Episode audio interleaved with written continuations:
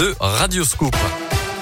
Votre crêpière a gagné dans un instant les amis pour la chandeleur. Et puis d'abord le scoop info 8h30 avec Colin Code. Bonjour. Bonjour Mickaël, bonjour à tous. Et à la une de l'actu ce matin, l'entrée en vigueur officielle du pass vaccinal à partir de l'âge de 16 ans, euh, voté par le Parlement il y a quelques jours et validé ensuite en fin de semaine dernière par le Conseil constitutionnel.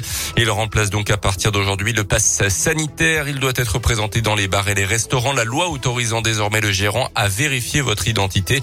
Passe vaccinal également dans les lieux de culture, de loisirs les TGV, les cars interrégionaux, mais pas dans les hôpitaux ou les EHPAD ou dans les meetings politiques également. Attention, utiliser un faux passe ou transmettre son passe à quelqu'un d'autre peut entraîner une amende allant jusqu'à 1000 euros contre 135 jusqu'à présent. Avec Omicron, l'Europe pourrait entrevoir la fin de la pandémie de Covid selon l'OMS, l'Organisation mondiale de la santé, euh, qui indique que le variant pourrait avoir contaminé 60% des Européens d'ici le mois de mars. Euh, le Covid pourrait ensuite faire une sorte de pause avant son retour en fin d'année prochaine. Euh, sans risque de pandémie.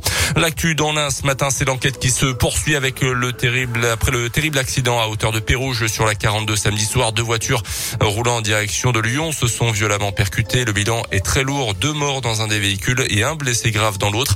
Selon le progrès, les deux conducteurs roulaient sous l'emprise de l'alcool.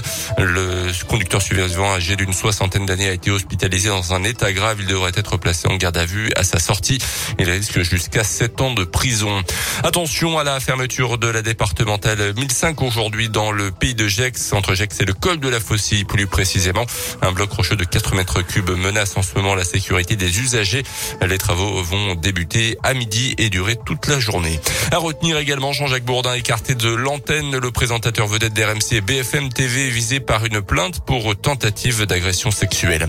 La disparition de Thierry Mugler, le créateur français décédé hier à l'âge de 73 ans euh, de mort naturelle selon son attaché de Les sports avec d'abord le basket et la semaine dernière, la Gielbourg a enregistré deux victoires en déplacement à Venise pour l'Eurocoupe. Premier match retour de la saison régulière et samedi sur le parquet de Cholet, dernier match aller du championnat avec des scores finalement quasiment identiques, 78-81 en Italie et 79-81 dans les Mauges. Et malgré ces deux succès donc, le bilan total à mi-saison en 27 matchs joués est de 11 victoires et 16 défaites Didier Berthet. Oh oui, Colin, c'est vrai, il faut reconnaître que la Gielbourg est loin de ses objectifs de début de saison. Et effectivement, le bilan mi-championnat est en négatif avec 8 victoires et 9 défaites et une place de 12e. Ce que l'on peut dire, c'est que sur cette phase allée, la jeu a eu pas mal de pépins physiques qui ont fragilisé et déstabilisé l'équipe. En Eurocup, le club indinois n'est pas largué. L'objectif de qualification est largement atteignable car en cas de victoire ce mercredi à Equinox face à la formation slovène de Ljubljana, le club burgien se relancerait dans cette compétition. Conclusion, quelques victoires de rang, toutes compétitions confondues, permettra aux Bressans de faire une deuxième partie de saison plus confortable et viser une place dans le top 8 des deux championnats, synonyme de qualification au play-off et en huitième de finale de l'Eurocup. Merci Didier. Cette semaine, les Rouges et Blancs recevront donc Ljubljana. Ce sera mercredi à 20h et se déplaceront samedi soir à Dijon.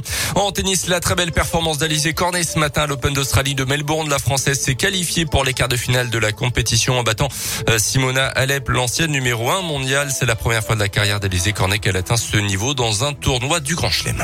Eh ben, on espère euh, qu'elle euh, ira encore plus loin. Merci beaucoup, Colin Cote, 8h34. Votre crêperie